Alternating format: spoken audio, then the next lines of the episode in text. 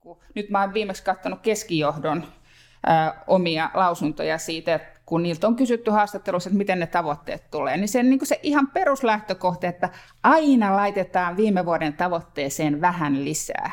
Joo. Niin t- tämähän asia on jo yksi mekanismi, että aina pitää niin kuin voittaa ää, oma tulos viime vuodelta. Tervetuloa kuuntelemaan Filosofian Akatemian podcastia.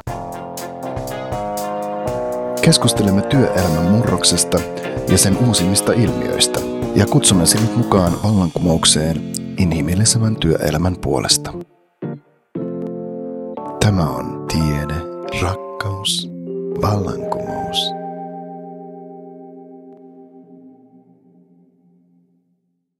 Hei, tässä on Reima Launen. Mä kirjoitin kirjan taistelutyöstä kohti inhimillistä työelämää, jossa mä käsittelen inhimillisemmän työelämän ehtoja ja mahdollisuuksia – Tämän kirjan pohjalta päätettiin myös tehdä tuotantokausi podcast-sarjaan, ja tämän tuotantokauden nimi on Inhimillisemmän työelämän puolesta. Ja tällä tuotantokaudella mä tuun puhumaan eri asiantuntijoiden kanssa niistä teemoista, joita mä käsittelen mun uudessa kirjassani. Ovatko arvomme koventuneet ja miten se näkyy työelämässä ja yhteiskunnassa? Tervetuloa podcastiin Inhimillisemmän työelämän puolesta ja tänään meillä on jaksossa vieraana Johanna Vuori. Hei Johanna. Moi Reima. Joo, Johanna siis toimii korkeakoulututkijana, on myös yliopettajana Haaga-Heliaan ammattikorkeakoulussa ja olet tehnyt tutkimusprojektia viime vuosien aikana myös työelämän kysymyksistä liittyen itseohjautuvuuteen, uusiin organisoitumisen tapoihin ja innostukseen työssä. Tuliko siinä oikeastaan tässä litania kokonaan vai haluatko lisätä vielä jotain itsestäsi? No itse asiassa myöskin näiden rinnalla ollaan tehty aika paljon niin myyntiin liittyvää tutkimusta myöskin, eli, eli katsonut niin yhden ammattiryhmän puolesta myöskin sitä, sitä muutosta. Joo, ja loistavaa. Tältä pohjalta on hyvä lähteä pohtimaan niitä arvoja. Ja meillä on ollut tässä podcast-sarjassa semmoinen perinne, että me aloitetaan hiukan yllättävällä tehtävällä tässä alussa. Ja sun tehtävä, Johanna, olisi nyt määrittää tälle meidän podcast-jaksolle kolme arvoa. Eli pystytkö kirjoittamaan siihen paperille kolme arvoa, mitkä tänään me pyritään noudattamaan tässä podcast-sarjassa, ja me voidaan sitten lopussa seurata, kuinka me ollaan onnistuttu näissä arvoissa. Eli haluatko määrittää Johanna ensimmäisen arvon meille? Joo, tasa-arvo. Tasa-arvo, yes. Voidaan kirjoittaa se siihen ylös, niin muistetaan. Joo. Eli ensimmäisenä arvona on tasa-arvo meille tämän päivän podcastissa. Haluatko tarkemmin avata, että mitä sillä tarkoitat? Ihan työelämän tasa-arvoa, että, että se kohtelisi kaikkia, kaikkia niin kuin arvopohjaltaan oikeudenmukaisesti. Okei. Tässä oli ajatuksena se, että nämä arvot olisi sulle ja mulle tätä keskustelua varten, niin Joo. soveltuuko tämä tasa-arvo myös siihen? Kyllä, ja erityisesti me tehdään tätä podcastia kansainvälisenä naisten päivänä, niin Aa. tämä on hyvin akuutti aihe, myöskin tämä tasa-arvo. Totta, siinä oli loistava, loistava ensimmäinen arvo. Mikä se olisi toinen arvo sitten tälle meidän podcast-jaksollemme tässä? Mitä me noudatetaan tässä meidän keskustelussamme? Öö, ehkä niin kuin ihmisyys. Ihmisyys. Joo.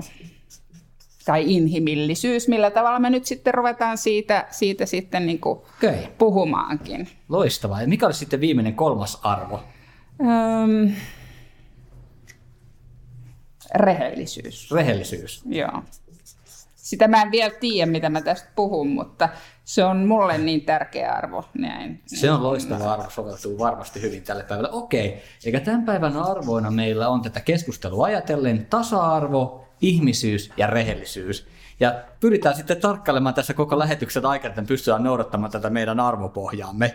Ja tässä meidän podcast-sarjassa on ajatuksena ollut se, että me tarkastellaan vähän kolmen eri näkökulman kautta näitä kysymyksiä, mikä meillä on pääkysymyksenä, mikä tänään on arvo. Eli aluksi katsotaan vähän tieteen kautta, että mitä se tutkimus sanoo tästä kysymyksestä, miten, minkälaisia nostoja on viime vuosina tullut. Sitten puhutaan rakkauden kautta, joka tarkoittaa sitten, että mitä se on vaikuttanut meidän vieraan omassa henkilökohtaisessa elämässä. Ja kolmantena on vallankumous, eli mitä meidän tulisi tehdä, että me loisimme inhimillisempää työelämää, jossa meillä olisi toimivimpia arvoja kuin nykyisessä työelämässä. Niin mennään tälle tieteen alueelle. Ja ensimmäinen kysymys mulla olisi Johanna, että mistä sä luulet, että tämmöinen arvojen koveneminen, niin että tavallaan mistä se sun mielestäsi johtuu? Että voidaanko nähdä, että meillä on työelämässä arvot koventuneet tai yhteiskunnassamme viimeisten vuosikymmenen aikana? No varmaankin, ja ehkä se on nyt sitten se globaali kilpailu, mikä siellä on taustalla. Joo. Ja miten se mun mielestä, mun mielestä näkyy, jos me ajatellaan sitä, että olet tutkinut työelämää, korkeakouluja, niin millä tavalla tämmöinen arvojen komeminen näkyy sitten? No se on se erityisesti niin kuin kaupallisten yritysten tarve aina tehdä parempaa voittoa omistajilleen. Ehkä se siellä, sieltä niin kuin lähde se, se perussyy sit siihen, joka näkyy sitten siinä, että esimerkiksi työntekijöiltä vaaditaan niin kuin, äh, tekemään samassa ajassa niin kuin enemmän työtä tai, tai hallitsemaan niin monia eri asioita yhtä aikaa. Okei, eli niin kuin, jos me ajatellaan, että ymmärsikö oikein, että jos on isompi tämmöinen kuvio, joka liittyy siihen, että on yhä kovempaa kilpailua, yhä enemmän puhutaan siitä, että pitää pärjätä, niin sieltä säteilee sitten näihin, näihin tekijöihin liittyviä vaatimuksia sitten ihan päivittäiseen arkeen. Joo, että mä oon just viime aikoina katsonut sitä... Ähm, viime hankkeen haastatteluaineistoa ja nimenomaan ehkä siltä kannalta, että miten vuosittain määritellään ne tavoitteet. Joo. Ja just niin kuin se semmoinen peruslauselma, mitä, mitä meidän, niin kuin, nyt mä oon viimeksi katsonut keskijohdon ää, omia lausuntoja siitä, että kun niiltä on kysytty haastattelussa, että miten ne tavoitteet tulee, niin se, niin kuin se ihan peruslähtökohta, että aina laitetaan viime vuoden tavoitteeseen vähän lisää. Joo. Niin t- tämähän asia on jo yksi mekanismi, että aina pitää niin kuin voittaa Joo. Oma tulos viime vuodelta. Joo, tuolta meidän tuottaja pyytää, että voisiko pikkasen tulla lähemmäs mikkiä, että ääni kuuluu paremmin näitä teknisiä alta. Eli tämä näkyy ihan niin niinkin perusasioissa, millä tavalla me määritellään tavoitetta tai millä tavalla me puhutaan sitä työn suorittamisesta. Että niin siinä on tullut selkeästi tämmöinen, miten voitaisiin sanoa, jopa kovempi klangi ihmisiä kohtaan. Niin, tai, tai ihan, jos sanotaan niin kuin my- myyntitavoitteista, että ne on joka vuosi 5 prossaa niin kuin isommat kuin edellisenä vuonna. Niin koko ajan sun pitää niin kuin saada itsestä koneesta niin kuin enemmän irti kun sä oot tutkinut myyjiä myös, niin miten myyjät sitten itse suhtautuu tähän? Tuleeko siitä enemmän, että he kokee, että okei, okay, että tämä kirittää mua eteenpäin, vai onko siinä sitten, tuleeko jopa lamannusta, että tuo on mahdotonta saavuttaa, vai onko sitten sekä että? No sehän nyt sitten riippuu paljon siitä taas, joka on myöskin arvopohjainen asia, että minkälainen niin kuin palkkiojärjestelmä siellä yrityksessä on. Et mm. On paljon myyjiä, joita se niin kuin inspiroi, se mm. niin kuin aina kirittää itseään eteenpäin, varsinkin jos se niin kuin tuottaa itselleen, jos on rakennusprojekti kesken, niin tietää, että nyt kun mä saan tämän kaupan, niin mä saan sitten niin kuin rakennettua sen eteisen sinne. Niin, niin, niin totta kai siellä on niin kuin se mekanismi, kun se on rakennettu sillä tavalla, että mitä mm. enemmän sä myy, niin sitä enemmän sä saat sitten sitten tota itsellesi bonuksia. Mm. Mutta mun mielestä sitä voisi kova, kovasti niinku kyseenalaista, ja varsinkin nyt niinku myyntityössä, niin ylipäänsä sitä yksilösuorittamista, että olisiko se kuitenkin sitten loppujen lopuksi esimerkiksi niin kuin tämmöinen tiimimyynti, mm. ja tuottaisiko se loppujen lopuksi niin kuin parempaa tulosta, kestävämpää tulosta ja niin, niin edespäin, ja, ja pitääkö niitä sitten bonuksia jakaa yksilöperusteisesti. Joo. Minkälaisia haittoja sitten tämmöiset koventuneet arvot on tuoneet niissä tuloksissa, mitä sä oot löytänyt oman tutkimuksessa kautta?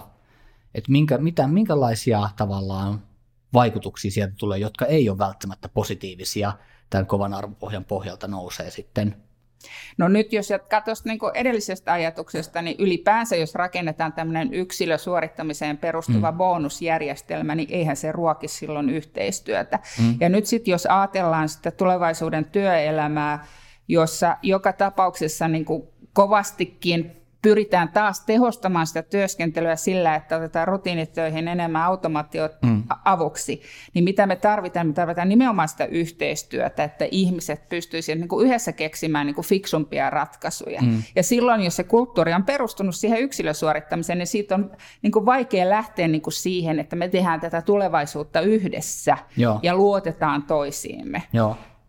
Ja tietyllä tavalla arvollahan usein saa mitä tilaa, että jos arvon vie vaikka sanotaan tosi paljon semmoisia, joka korostaa yksilöllisyyttä, niin silloinhan sä saat sitä yksilöllistä toimintaa. Niin, ja vielä sitten mittareihin. Mm. Että jos, jos kaikki mittarit on niin yksilömittareita ja sitten niitä tuijotetaan niin kuin, äh, kiiltosilmissä, niin, niin sitähän sitä, sitä sitten saa. No, tutkimuksessahan nämä näkyy ihan samalla tavalla, että mm. jos ajatellaan, että että tota, on kovaa valuuttaa tuottaa tietyn julkaisufoorumiluokituksen mukaisia artikkeleita, mm. niin eipä siinä tutkijoilla ole enää sitten niin paljon intressiä tehdä esimerkiksi sellaista työtä, jossa veisi sitten niitä yhteiskuntaan niitä tutkimustuloksia, mm. jos sua palkitaan ainoastaan niistä rankatoista journaaleista. Mm. Ja silloin, silloin me ollaan mun mielestä niin kuin, todella niin kuin, tärkeän kysymyksen äärellä, että minkä takia meidän yhteiskunnassa on tutkimusta, jos mm. sitten sitä, sitä vuorovaikutusta ei ole kenelläkään aikaa tehdä. Ja, mm. ja tämä on nyt sitten semmoinen asia, jonka mä, mä oon, mä oon niin kuin, näissä tutkimusprojekteissa niin kuin sivusta havainnut, mm. että joitain – joitain kollegoita on hirveän vaikea esimerkiksi saada tämmöisiin podcasteihin mukaan, koska Joo. tämä on sitä tieteen yleistajuistamista ja, ja, ja tämä on, tämä on sitä, sitä työtä, mihin varmaan uh, useimmat rahoittajatkin haluaisivat, uh, mm. että, että ne tutkijat panis paukkuja. Ja silloin siellä pitäisi olla myöskin niiden kaikkein kirkkaimpien tutkijoiden mukana tekemässä sitä, sitä työtä. Tai twitteröimässä, vastaamassa LinkedIniin ja muiden ihmisten kysymyksiin, että mitä tämä oikeasti tarkoittaa tämä uusi tutkimustulos mm. niin kuin heille, tai, ja, mm. ja mitä tästä pitäisi ottaa niin kuin huomioon. Mutta jos on mm. aikaa vaan, vaan kirjoittaa niitä, niitä, niitä huippujulkaisuja, niin, niin ei, ei, ei sitten tapahdu sitä, mitä pitäisi tapahtua, niin kuin tämä, että, että tutkimuksesta tulisi yhteiskunnallista hyötyä. Eli siinä menee vähän niin kuin lapsi pesuveden mukana, että tavallaan se tavoite, joka liittyy tähän huippututkimukseen, mikä on varmasti tärkeää, jos siihen pistetään liikaa sillä tavalla huomioon, että se menee kaiken mahdollisen edelle, me menetetään sitten semmoinen asia kuin esimerkiksi tutkijan vaikutus mahdollisuuksien niin kehittäminen yhteiskunnan kysymyksissä tai yhteiskunnallisessa vuorovaikutuksessa. Tämä oli mielenkiintoinen linkki, koska mä seuraavaksi olisin kiinnostunut, kun tiedät, että sä oot korkeakoulututkija, niin minkälaisia erityisiä huomioita sä oot itse huomannut liittyen siihen arvojen muutokseen korkeakoulutuksen osalta? Et mä itse olen esimerkiksi huomannut, että paljon keskustella sanotaan, että tämmöiset klassiset humanistit nostaa esille, että, että onko ihan sivistyksen ihanne ja arvo kokonaan poistunut kuviosta, kun me puhutaan korkeakoulusta. Pientä osviittahan tuossa tuli sunkin näkökulmassa, kun puhuit siitä, että se huippututkimus tai tavallaan tietynlainen tutkimuksen tekotapa, niin on, pidetään semmoista, että se vie oikeastaan alaa siltä muulta toiminnalta, niin miten sä kuvailisit tätä tilannetta sitten näiden arvojen ja korkeakoulutuksen osalta, että mitä siellä on tapahtunut? Joo, sen lisäksi mitä mä tuossa äsken puhuin, että miten ne mittarit vaikuttaa mm. niin kuin siellä yksilötasollakin, niin, niin, niin sehän niin kuin näkyy isompana ilmiönä tämmöisenä mm, korkeakoulutuksen äh, managerialistumisena. Joo. Eli, eli kun, kun äh, halutaan korostaa sitä tehokkuutta ja tuottavuutta ja sitten viedä niitä mittareita sinne, sinne tota, tutkijatasolle, niin tosiaan sitä saa, mm. mitä tilaa mm. niillä, niillä mittareilla.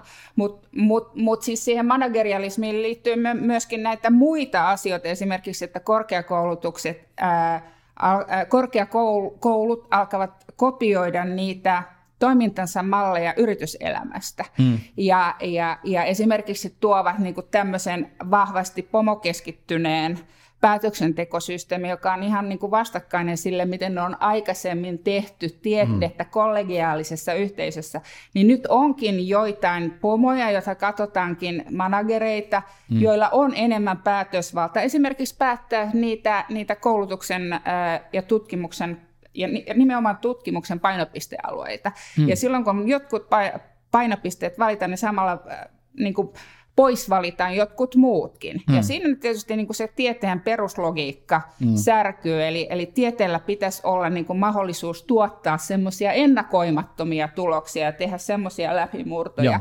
Ja, ja niin kuin ajatella, että siellä on niin kuin jotkut niin kuin korkeammalla olevat ää, yliopisto, korkeakoulu, päättäjät, jotka päättää etukäteen, että minne, minne niin kuin tässä, tässä sitten paukkoja pannaan, niin se on niin semmoisen hmm. tieteen peruslogiikan kanssa niin kuin erilainen, erilainen aj- ajatustapa mm. ja ylipäänsä, mm. että korkeakouluihin tulee enemmän näitä tämmöisiä päällikköjohtajatehtäviä, mm. niin, niin on sitten toisaalta niin kuin sitä kopiointia sieltä yritysmaailmasta. Huolestuttaako sinua sitten se fakta, että jos me ajatellaan näitä malleja, niin yliopistot tuntuu tosi niin kuin suurella innolla ottavassa sellaisia malleja, joista yrityselämä on alkanut luopua. Eli tämmöiset pomokeskeiset mallit ja managerikeskeiset mallit, joita kyseenalaistetaan yrityselämässä, niin tuntuu nyt siirtyvän sitten niin kuin yliopiston hallintoon, jossa on itse asiassa ollut monessa suhteessa niin kuin fiksumpia, demokraattisempia niin kuin malleja, joita nykyisin haluttaisiin sitten tuoda yrityselämään. Niin mitä mieltä saat tästä paradoksista? Nimenomaan, ja tämähän on ihan ihastuttavaa tehdä niin kuin tänä aikana sitten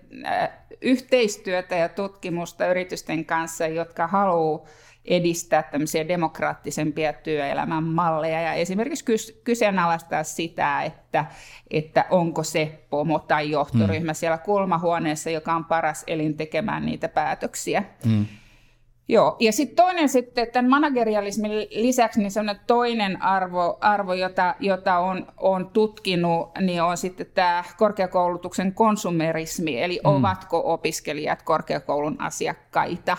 Ja, ja tässä niin kuin mä oon itse katsonut esimerkiksi sitä viestintää, mitä korkeakoulut, suomalaiset sekä yliopistot että ammattikorkeakoulut mm. ää, laittaa hakijoilleen. Eli jos ne kuvaa jo siinä vaiheessa, että tulee meille täältä, pääset sitten eteenpäin niihin ja niihin tehtäviin, niin ne jo siinä, siinä niin kuin ensiviestissään promotoi semmoista instrumentaalista arvoa, Joo. että koulutus on vaan sen takia, että sä saat pääset siitä eteenpäin jonnekin taas ja vielä, vielä jossain tapauksessa pomotehtäviin, että niin koko tämä yhteiskunnan mekanismi on mm. se, että, että ne pomotehtävät on niin se, mihin, mihin halutaan. Mm. Ja, ja siitä sitten, jos tämmöistä viestiä, viestiä niin kuin kovasti jo alo, alkuvaiheessa niin kuin luodaan, niin sitten mm. opiskelijat sitten ää, alkavat tietyissä tilanteissa käyttäytyä kuin olisivat kuluttajia. Joo. Ja, ja niin kuin tämmöinen, tämmöinen termi, jolla mä löydän huonosti Suomeen vastinetta, mutta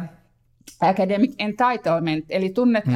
opiskelijat niin kuin, ää, sanovat, että, että, että, että he, heillä on niin oikeus tehdä joku tentti johonkin toiseen aikaan, koska niillä on joku lomamatka, tai, hmm. tai, tai tota, heillä on oikeus saada niin tietty arvosana, tai, tai, hmm. tai opettajan on, on, on niin pakko suostua johonkin, johonkin heidän heidän kannaltaan tärkeäseen toiveeseen juuri sen takia, että he ovat korkeakoulun asiakkaita. Joo. Ja mä oon tätä katsonut Suomessakin, jossa ei ole lukukausimaksuja. Mm. Ja, ja aloin sen ihan siitä, että, että tuota, jotkut opiskelijat, että kun mä itse niin kuin huomasin sen törmäyksen niin kuin, käyttäytymisessä, kun opiskelija alkaa niin kuin, tuottaa tämmöistä argumentaatiota, että, mm.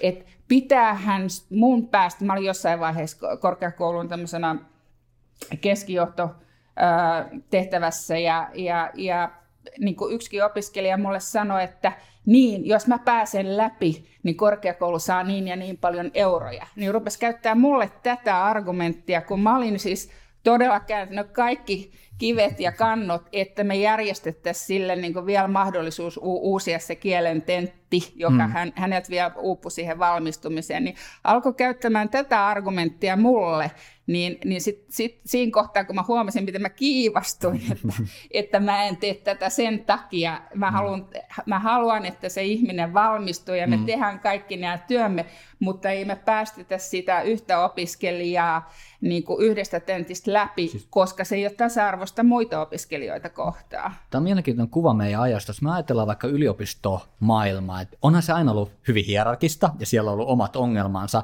mutta kuitenkin ollaan puhuttu yhteisöstä, vahvasti yliopistoyhteisöstä. Ja kuitenkin asiakas on hiukan erilainen toimija kuin yhteisön jäsen.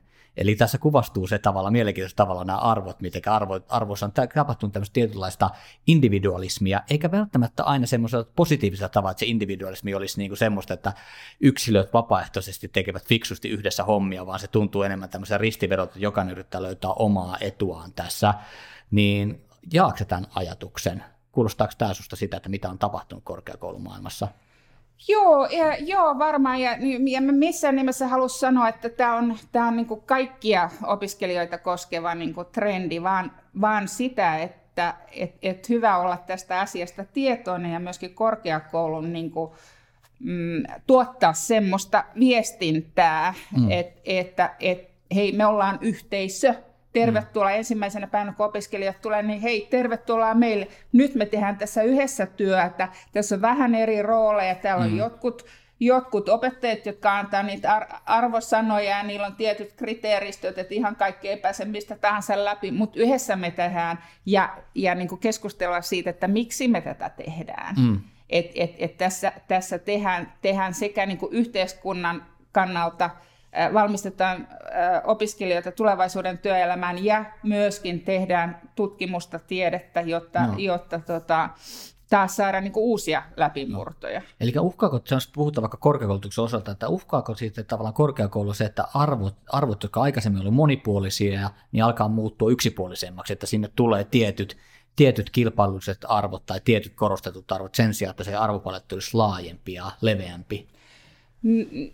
No uhkaa, mutta että onhan siellä niin kuin iso vastavoimakin. Ja, ja, ja tietysti niin kuin korkeakoulututkija niin kuin kriittisesti pitää ääntä näistä. Ja mä oon ehkä niin kuin sillai, mä muistan kun mä teen senkin artikkelin, jos mä katsoin niitä markkinointitekstejä. Hmm.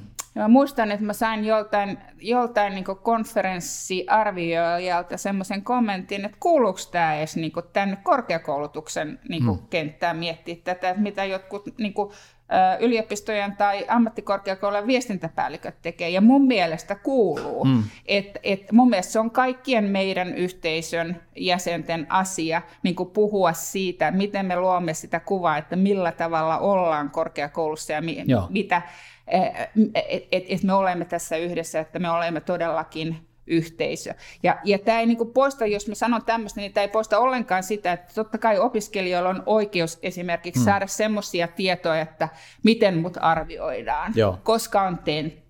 Ja, ja, ja tota, jos se menee jonnekin ä, opiskelijapalveluihin, niin saada palvelua. Mutta mä puhun nyt Joo. nimenomaan siitä akateemisesta osuudesta, hmm. että siinä opettajat eivät ole op, ä, kuluttaja opiskelijoiden palvelijoita. Se mm. ei ole se roolitus, vaan siinä tehdään niin kuin yhdessä työtä paremman Joo.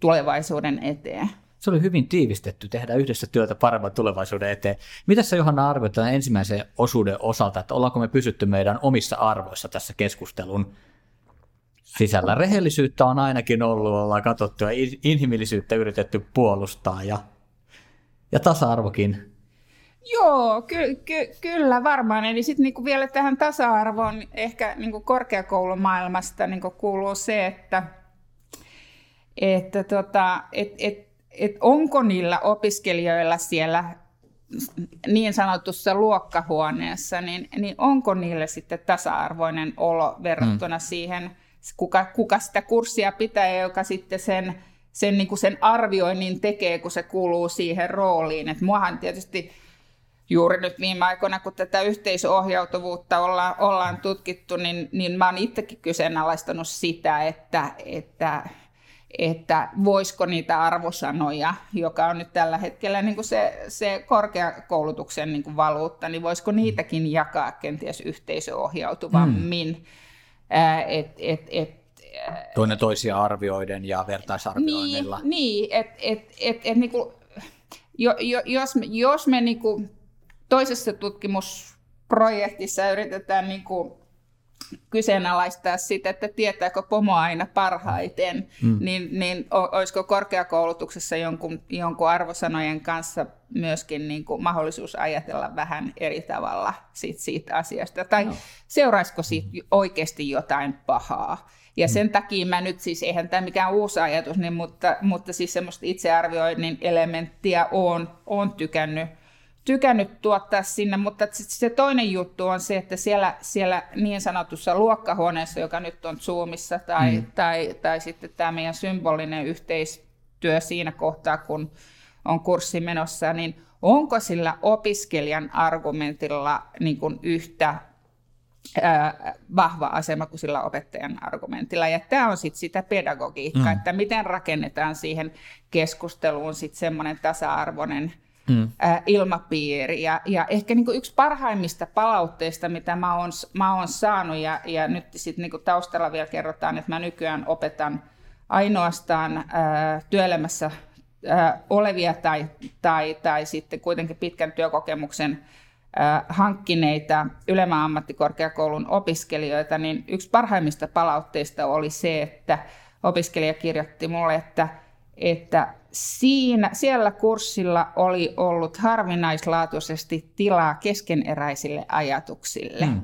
Ja se oli ehkä niin kuin paras palaute, mitä mä koskaan saanut. Että mä olin pystynyt luomaan sen, niin semmoisen ilmapiirin, että et, et, et ei vaan, että me ollaan niin kuin tasa-arvoisia ja kuunnellaan toisiamme, vaan että siellä oli myöskin niin kuin mahdollisuus niin kuin miettiä, että et, et onko mä oikeassa ja, ja niin kuin antaa niitä, niitä että ei vaan lyödä sitä nyrkkiä seinä tai, tai pöytää, että mä oon oikeassa, vaan niin kuin, että vähän niin kuin mietiskellä. Ja, ja nämä oli juuri ne, ne, ne aiheet, mitä mä opetan, niin ne liittyy tähän työelämään, organisaatioihin Joo. ja johtamiseen. Tämä oli hyvä tässä, koska me ollaan seuraavaksi menossa siihen rakkausosioon, että mitkä on näkynyt vieraan omassa elämässä nämä arvokysymykset. Ja tuossa yhtenä kysymyksenä olin suunnitelma, olisin kysynyt, että miten nämä tavallaan omat arvot näkyy sun omassa opetustoiminnassa. Tässä äskeinen esimerkki oli aika hyvä esimerkki siitä, että annat myös semmoisen inhimillisyyden tulla esille siinä, että voidaan keskustella keskeneräisistä asioista, ei tarvitse olla valmista ja täydellistä. Mutta semmoinen kysymys mulla olisi ihan tähän kyllä ensi alku, että miten sä koet, että arvoihin liittyneet muutokset, mitä meillä on tapahtunut tässä arvojen suhteen, on näkynyt sun omassa työssäsi? Se on kuitenkin on pitkä työura, niin millä tavalla sun mielestä tässä sun työuran aikana sä oot kokenut, että niin kuin arvoihin liittyvät muutokset on vaikuttaneet siihen sun päivittäiseen arkeen?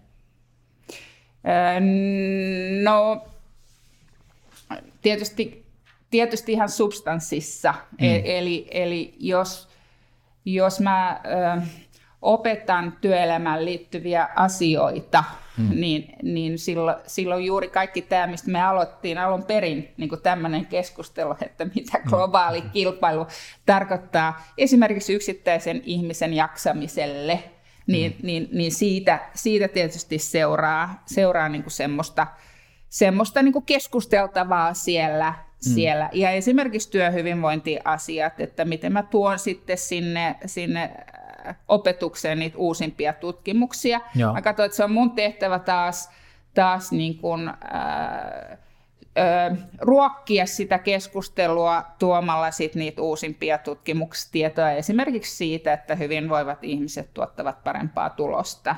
Että et, et se rakentaa, rakentaa sit sitä, sitä keskustelua, keskustelua siinä.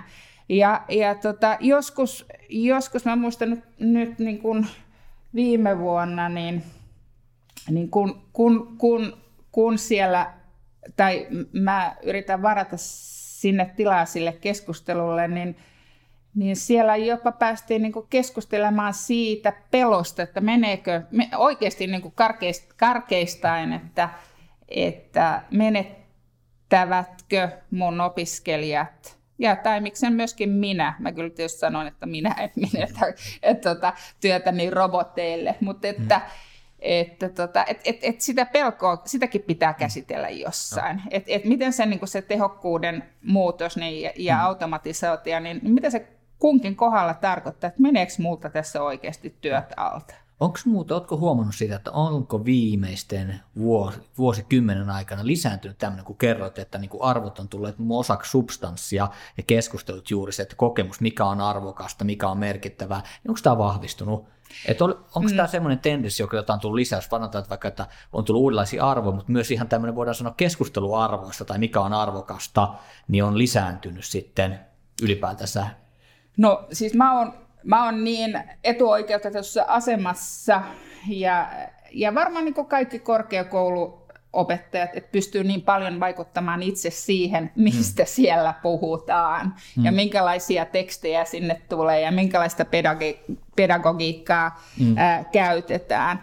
Niin tota, ää, et, et mä oon pystynyt jo su, niin kuin, olemaan mukana myöskin siinä, että et ollaan otettu sille, sille kurssille, mitä mä tällä hetkellä opetan, niin siellä on niin kuin aihion, aika isona aiheena tulevaisuuden työelämä. Mm. Niin, tota, niin sen, sen takia mä pystyn tuohon kysymykseen vastaamaan kun kenties omalta ko- kohdaltani, että, että tota, on, on se musta ollut aina, aina kuitenkin jossain, jossain osin niin kuin siellä agendalla, mutta ehkä mä, mä henkilökohtaisesti taas, kun mä oon niin kuin aikuisiällä tehnyt äh, tohtorin tutkinnon, niin ehkä mä, mä oon, oon yrittänyt niin kuin muuttaa sitä mun, mun tapaa opettaa. Ja ehkä, ehkä enemmän, enemmänkin niin, kuin niin että et, et, et, koko ajan tuoda enemmän tilaa sille keskeneräisten ajatusten. Jakamiselle ja sille, sille, että opettajan rooli äh, on, on niin kuin fasilitoida sitä, sitä mm. keskustelua ja niin kuin sitten ehkä semmoisia tehtäviä, jossa sitten se, niinku, se mitä, on, mitä on yhteisesti niinku keskusteltu, että sitten se vielä jalostuu niinku seuraavassa vaiheessa. Että et, et, ehkä en voi vastata tuohon kuin omalta kohdaltani, että olen, olen pyrkinyt niinku nostamaan sitä, sitä juttua. Mutta se on, opettajalla on niinku tosi hyvä mahdollisuus, että et mä, mä, mä oon nyt vähän aikaa esimerkiksi... Niinku, semmoinen Harvardin tutkija kuin Francisca Chino, joka, jo, mm. joka puhuu niin kuin työntekijöiden kapinasta, mm. let the workers revolt tai jotain mm. muuta, niin että et, et mä pystyn niin kuin, näyttämään sellaisia videoita ja keskusteluttamaan mm. niin opiskelijoita sellaisista, koska mun aine on, mun ai, aihealueen organisaatiot ja johtaminen – Mä en oikein tiedä, että jos, jos opettaa jotain rahoitusta, että kuinka paljon siellä niin kuin pystyy sitten tämmöisistä asioista keskustelemaan. Että nyt taas puhutaan niin kuin tämmöisistä siiloista, että mä oon tässä siilossa, hei mä oon tämmöinen organisaatiot ja johtaminen,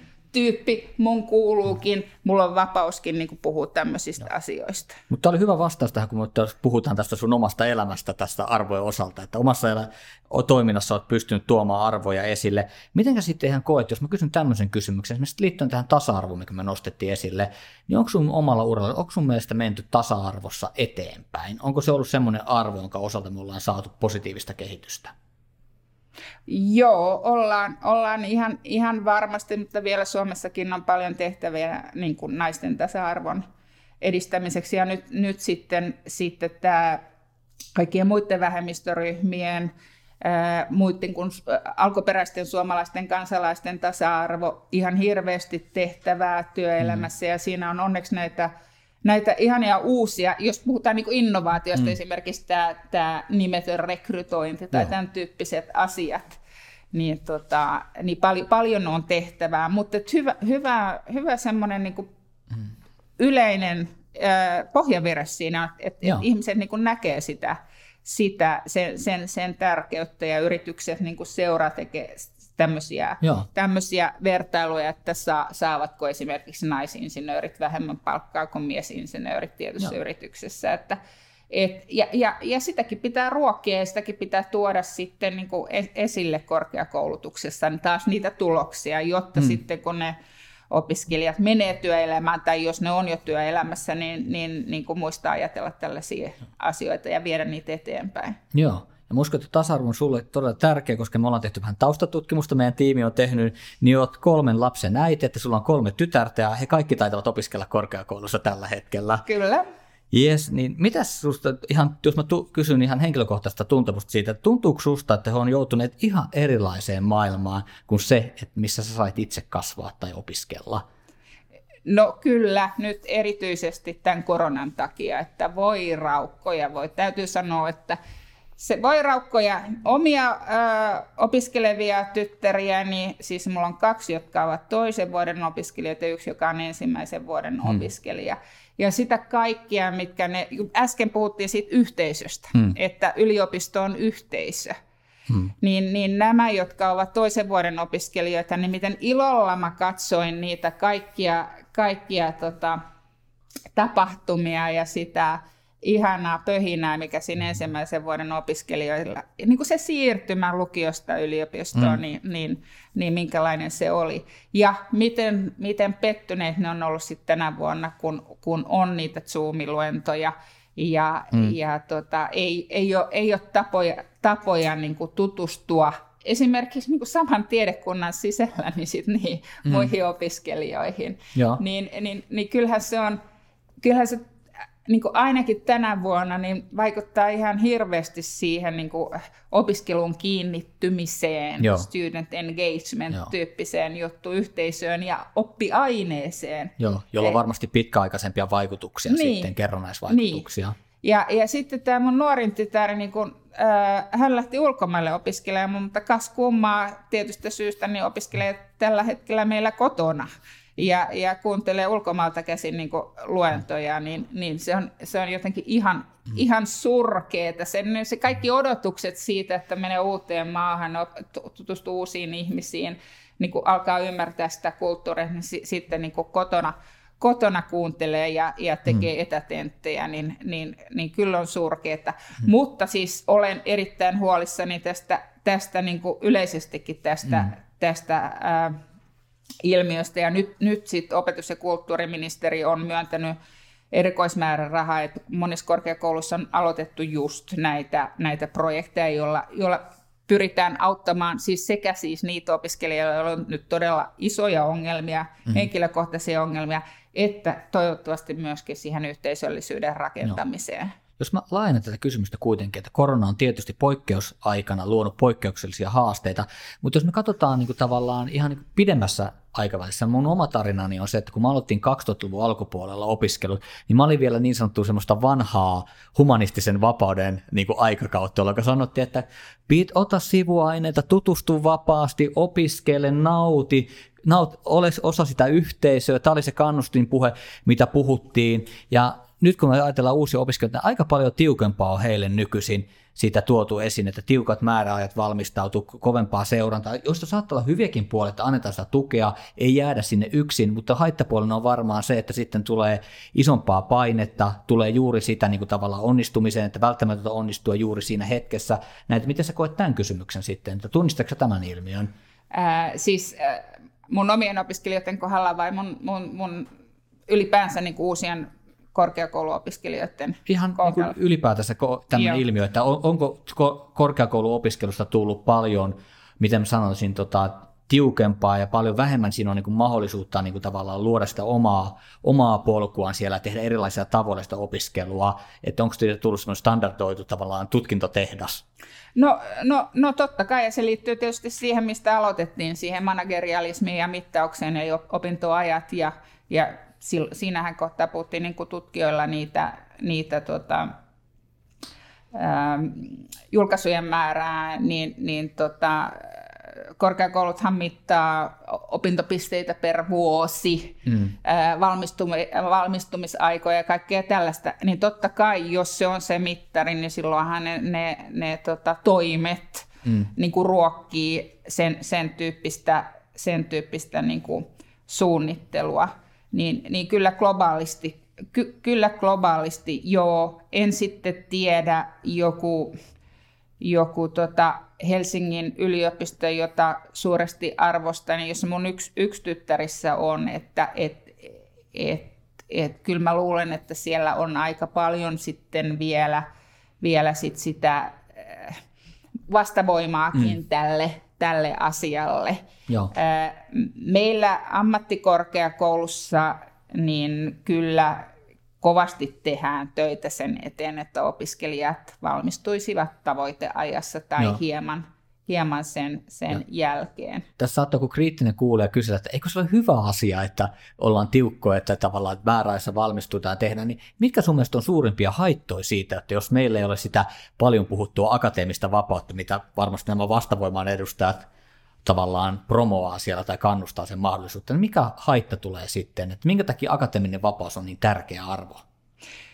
No kyllä, kyllä mä tietysti tiedeyliopistojen niin se, se päätehtävänsä sivistys, että mitä enemmän sä pystyt siellä nimenomaan esimerkiksi niitä sivuainevaihtoehtoja katsomaan, niin, tota, niin kyllähän se susta tekee sivistyneemmän, hmm. jos ei ole sitten semmoista, semmoista että ei voi esimerkiksi tutkinto, että tutkinto on rakennettu niin putkimaiseksi, että semmoisiin sivupolkuihin ei ole mahdollisuutta, niin kyllä se tietysti tuottaa samantyyppisiä hmm. ihmisiä.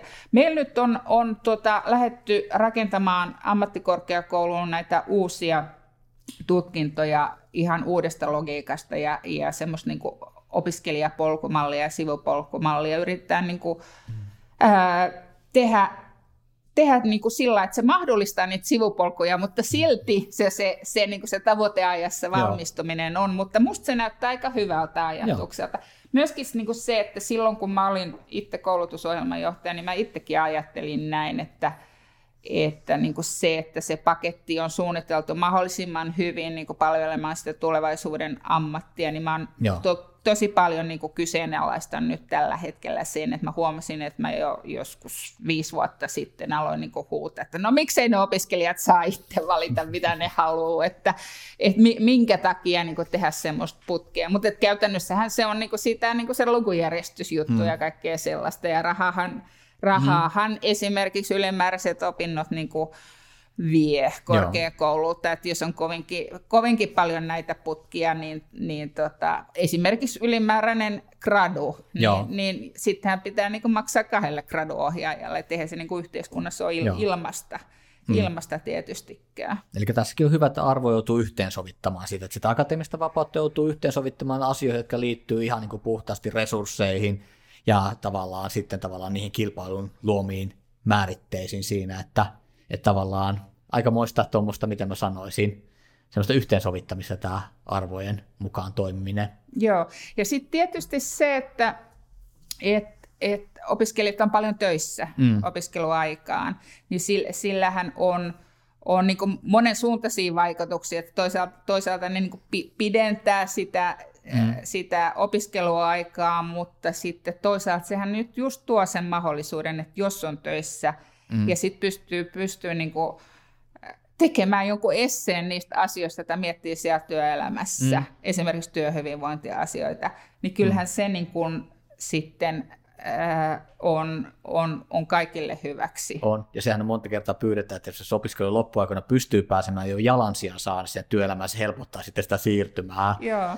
Että tässä tuntuu joskus, että niinku tavallaan ihmisillä on tosi omituisia ajatuksia, että kuinka nämä tavallaan nämä palkit, että yksi selkeä palkki, selkeä toinen seuraava palkki, vaikka todellisuus menee aina limittäin ja lomittain. Mitenkäs muuten sitten, jos mietitään sitä, että ihan omalta uraltasi, pystytkö kertomaan meille tarinan, kun arvot, me ollaan puhuttu tästä arvot saattaa ristiriidassa, nyt ollaan viime keskustelussa nähty, että on erilaisia arvoja, jotka vie sitä tavallaan kokonaisuutta eri suuntaan, niiden kanssa joutuu niin kuin toimimaan. Että onko sulla tarina omalta uraltasi, että jolloin sä olit, joudut arvoristiriitaan, selkeä se arvoristiriitaan siitä, että mitä organisaatio sulta pyytää, mitkä on sun omat arvot, ja jos on tämmöinen tilanne, niin mitä sä siinä tilanteessa toimit? Onko tämä sulle tuttu?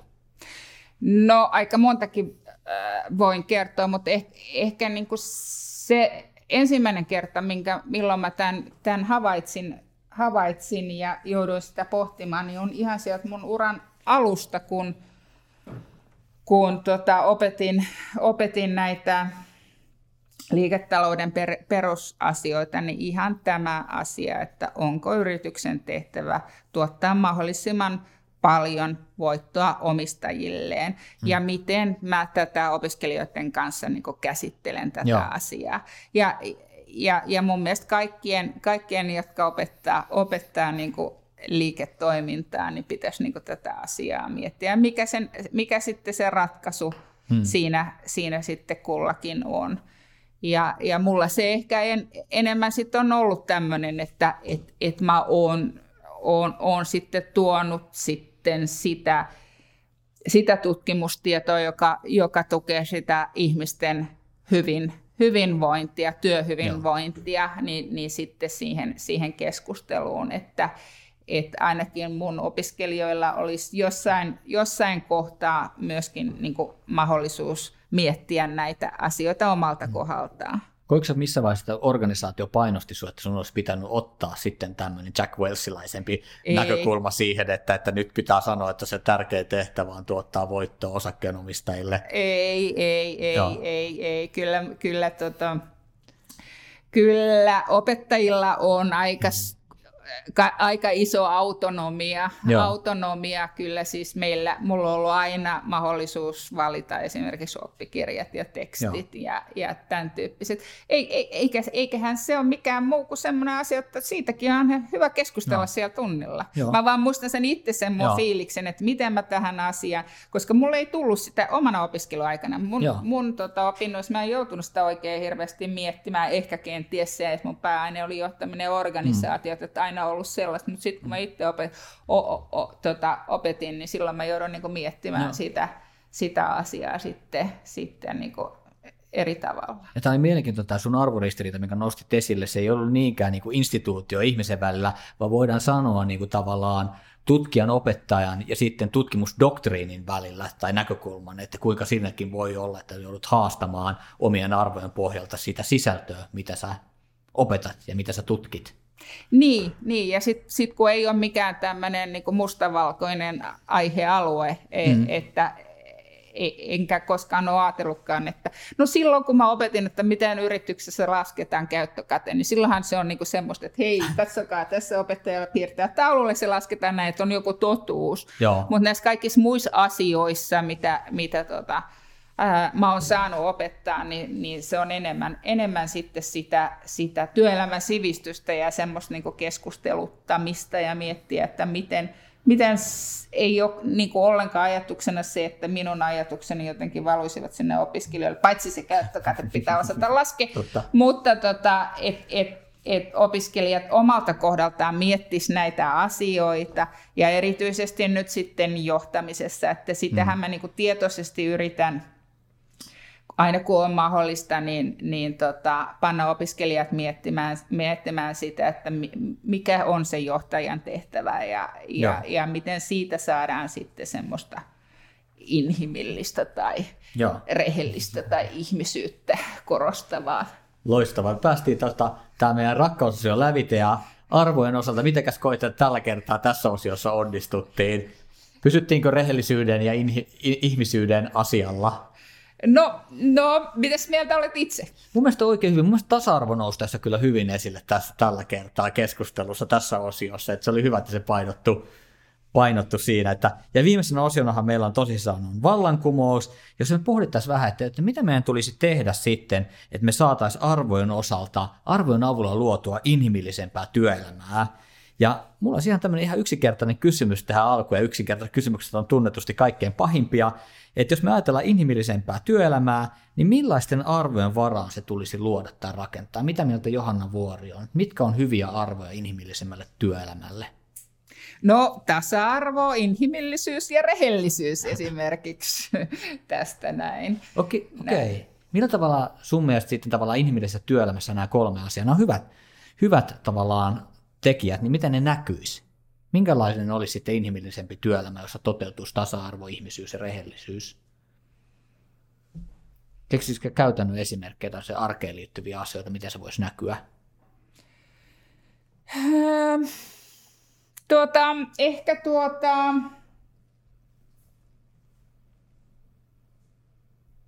Kyllä, ehkä jonain muuna päivänä vastaisin eri tavalla, mutta nyt kun teen, teen siinä yhteisöohjautuvuutta, itseohjautuvuutta työssä käsittelevässä tutkimusprojektissa ö, töitä, niin, niin kyllä, kyllä tämmöiset niin kuin yhteisöohjautuvuuden elementit, että esimerkiksi että se päätöksenteko ei tapahtu siellä kulmahuoneessa, vaan pystyttäisiin ottamaan niin kuin huomioon esimerkiksi kaikki ne, jotka siitä asiasta tietää, niin kyllä, mm. kyllä, kyllä siinä musta, musta niin on ihan uudenlaista potkua tehdä uudenlaista työelämää. Joo. Et, et, kyllä, kyllä mä niin kovasti katson tällä hetkellä ihailen niitä esimerkkejä näistä itse- tai yhteisöohjautuvista organisaatioista, jotka oikeasti lähtee siitä ajatuksesta, että hyvinvoiva työntekijä on koko organisaation tulevaisuuden kannalta niin kuin se asia, mm. johon me haluamme panostaa, eikä sitten se, se ajatus, että pomo tietää ja on aina mm. oikeassa ja muiden pitää laittaa suut kiinni, tykkäsivät tai eivät.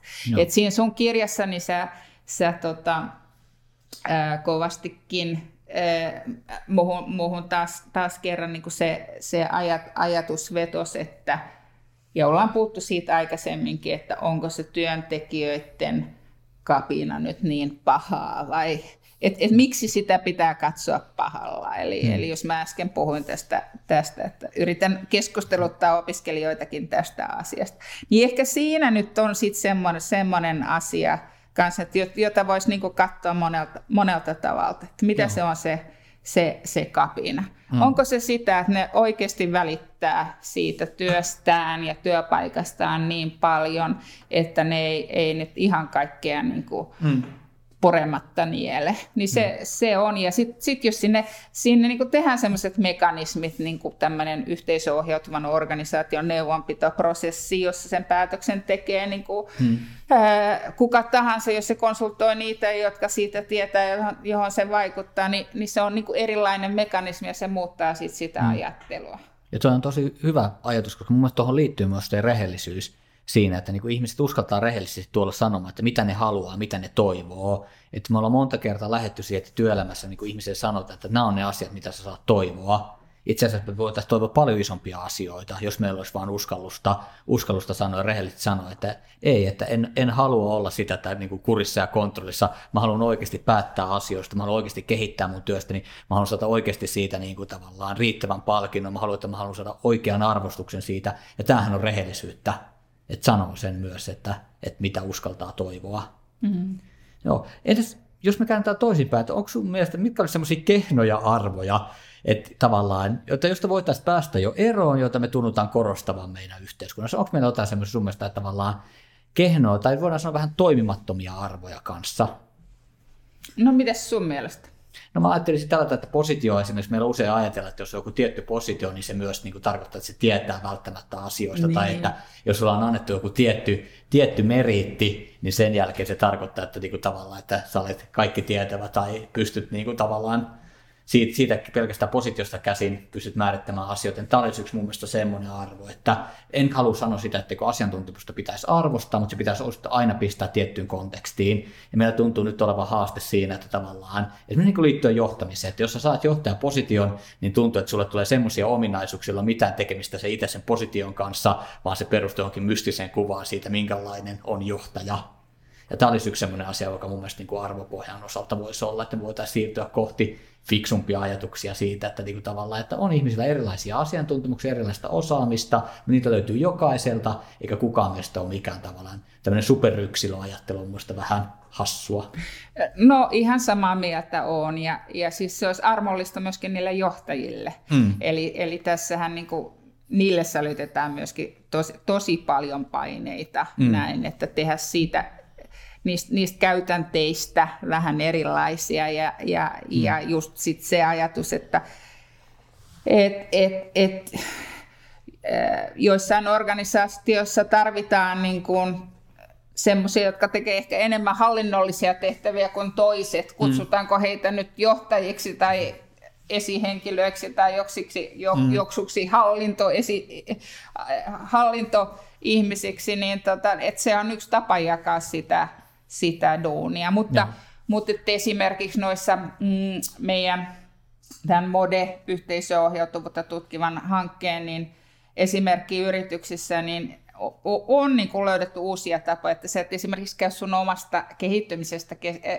niitä keskustella jos sun esimiehen kanssa tai e, e, edes semmoisen niin sun alan seniorin kanssa, vaan mm. sä, sä niin kuin valitsit sen niin kuin henkilön, joka sun mielestä niin parhaiten osaa reflektoida, Joo. auttaa sua reflektoimaan, että mihin, mihin mä olisin menossa. Hmm. Niin, niin tämä on myös tosi virkistävä ajatus hmm. siitä, että se sama pomo, jolla on ne omat tavoitteet, niin sitten niin kun sä käyt sen kanssa niitä keskustelua, niin sä sanot, sanot hmm. tietysti, että ei, älä nyt tee tota, kun se ei, se ei ole siinä omassa tuloskortissa, niin niin, niin näitä rooleja voisi jakaa niin kuin eri tavalla, että se liittyy tähän sun, sun positio, positioajatteluun. Eikä tämmöinen, voisi sanoa, että tämmöinen käytännöllinen monipuolisuus olisi semmoinen arvo, mitä voisi luoda enemmän esille sitä, että kun hierarkiahan on jäykkää, ja hierarkiassa on tietyllä tavalla tarkasti määriteltyä, ja me puhutaan yhä monimutkaisemmasta maailmasta, niin tämmöinen monimuotoisuuden arvo korostuu, mutta se pitää olla tosi käytännöllistä, että sen pitää liittyä siihen itse tekemiseen. Joo. Ja minusta,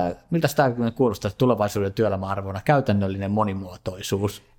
No, äh, aika abstraktilta vielä. Et, mm. et ehkä mä enemmän niin kuin sitä, sitä ajatusta, joka myöskin siinä sun kirjassa oli sitä, että kun kukaan ei ole hyvä kaikessa. Ja nyt, nyt kun, kun tota, äs, äsken niin puhuttiin siitä, että pitää olla armoa niille johtajillekin. Mm. että jos ne ei nyt sitten ole niin hyviä sparaamaan sun kehityksessä, mm. niin sitten oikeasti taas ne, jotka olisivat hyviä, mm. niin nekin saisivat niin sitten semmoisen itselleen mieluisan tehtävän ja roolin ja ne kokisivat, että, että niitä mm. arvostetaan, vaikka niille ei olekaan tuommoista positiota. Ja. Eli niin kuin käytännön kautta niin kuin roolittaa näitä tehtäväjakoja vähän eri tavalla. Mun mielestä tuossa olisi just se ajatus, se käytännön monimuotoisuus, eli Joo, käytännön, joo, joo, että joo, joo, joo. joo, joo, joo. ideana, joo. Loistavaa. Hei, me aletaan lähestyä tota, ihan tota podcastin loppua, ja meillä on ollut tämän lopussa aina tämmöinen periaat, periaat, periaatteet tai siis osio, jossa me annetaan vinkkejä kuulijalle ja jatkolukemista, että jos haluaa kiinno- lukea lisää näihin arvoihin liittyvistä teemoista ja siihen liittyvistä niin kuin tavallaan ajatuksista. Ja mä oon pyytänyt Johannaakin tuomaan suosituksia, jotka voi olla tosiaan kirjoja, elokuvia, teatteriesityksiä, mitä tahansa maan ja taivaan väliltä, jotka avaisivat näihin arvoihin liittyviä haasteita ja mahdollisuuksia. Niin haluaisitko Johanna kertoa sun ensimmäisen su- jatkosuosituksen? Joo, ja, ja se liittyy tähän yhteisohjautuvuuteen, se liittyy myöskin näihin työelämän arvoihin. Hamel ja Zaninin uusi kirja Humanokrasi, ja suosittelen sitä, sitä ihan kaikille. Eli siinä melkein yhtä hyvin kuin Reima Launonen, niin argumentoidaan sitä, että on aika ajatella asioista myöskin niin kuin, ö, uudella tavalla. Näin.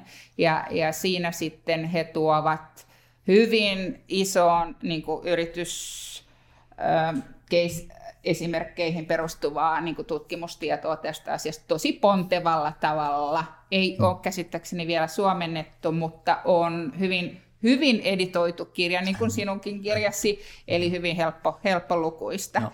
Ja sitten toinen mulla on, on tämä, ja kun mä sanoin äsken, että niin kuin sitä, sitä kapinaa voisi katsoa niin kuin monesta eri suunnasta, niin mä oon aina ollut in, inspiroitunut tämmöisen, tämmöisen M.C. Escherin teoksista, jotka on nimenomaan niin kuin kuvaa sitä, että, että asioita voi katsoa eri perspektiivissä. Että täällä, on, täällä on esimerkiksi, että jos, jos, jostain niin kuin kuvasta ekana näkyy semmoisia todella pelottavia lepakoita ja sitten mm. toisesta näkökulmasta semmoisia todella lempeitä enkeleitä. Eli, eli niin kuin kaikista asioista niin kuin muistaisi niin kuin niitä erilaisia perspektiivejä. Joo. Myöskin siellä arjessa miettiä, että jos toi, jos toi kiukuttelee toi alainen tai työkaveri, niin, niin sen sijaan, että heti antaisi niin sen kirpasta itseään niin kuin miettiä sitä, mistä kaikesta se voi kertoa ja mitä kaikkia niin kuin mahdollisuuksia meillä on katsoa tähän, tähän, tähän tilanteeseen niin kuin eri näkökulmista. Niin mä oon tykännyt näistä Escherin kuvista ja, ja tota, pidän, pidän niitä semmoisena hmm. hyvänä muistutuksena sitä, että se, miltä ekana itsestäkin tuntuu. Tosin se helposti on sit se, joka niin kuin kirpasee sitä omaa arvoa, mutta siitä huolimatta niin sitä voisi niin kuin miettiä sit eri perspektiivistä. Tuo on tosi hyvä, koska monethan arvotutkijat on korostanut, kuinka tärkeää on ymmärtää erilaisia arvoja. Se ar- auttaa Suomessa ymmärtämään sun omia arvoja. Ja mä kiitän näistä kehuista. Mä kyllä tunnen Hämelin tuotannon. Voin sanoa, että hän on huomattavasti minua osaavampi kirjailija. Ja mun omista suosituksista tulee kanssa tekijöitä, jotka on onnistunut omasta mielestäni tosi hyvin näitä arvoja avaamaan. Mun ensimmäinen suositus olisi sitten olisi huipputuloset kirja, jonka Anu Kantola ja Hanna Kuusela kirjoitti. Se haastatteli Suomen rikkainta promille. Tämä on mielenkiintoista, kun heidät päästetään tässä ääneen. Mun ajatus on, että jos luette sitä kirjaa, niin älkää suoranaisesti tuomitko näitä ihmisiä, vaan miettikää ennemmin siitä, että minkälaiset, mikä on se tausta, tausta, josta he näkemyksessä saavat, jos he kuulostavat julmilta tai kovilta, niin minkälaiset on ne ympäröivät tekijät, jotka on saaneet aikaan tämän ajattelun. Että siellä aika rehellisestikin kerrotaan mielipiteitä esimerkiksi, miten niin kuin tavallaan köyhien tulisi pitää ottaa itseään niskasta kiinni ja vastaavaa tätä. Myös sitä voi lukea paljastuskirjana tietyllä tavalla, mä enemmän miettisin, että mitkä on ne ulkoiset tekijät, jotka saa tällaista ajattelua aikaan. Ja toisena suosituksena, joka menee vähän samalle, samalle tota, tota, ajatusmaailman on Wall Street-elokuva Oliver Stoneilta. Muistatko nuoruudesta tämän elokuvan, joka hyvällä tavalla tuo sitä esille sillä tavalla, mikä oli tämmöinen juppikulttuurin arvot ja miten sitä vastaisi ja lopussa nousee vastavoima ja mitä tästä seuraa. Näitä kahta teosta suosittelen sitten omasta toimestani. Mutta meillä on aika päättymässä. Mä haluan kiittää sinua Johanna kovasti, että pääsit tänne meidän kanssa tänään keskustelemaan näistä arvoista ja sarja sitten jatkuu sitten seuraavilla osilla, että haluan toivottaa kaikille oikein hyvää päivän jatkoa. Kiitos Reima. Kiitos. Tämä oli Filosofian Akatemian Tiede, rakkaus, vallankumous podcast. Kiinnostavatko tuoreimmat ajatukset ja näkökulmat työelämästä? Lue lisää osoitteessa filosofianakatemia.fi.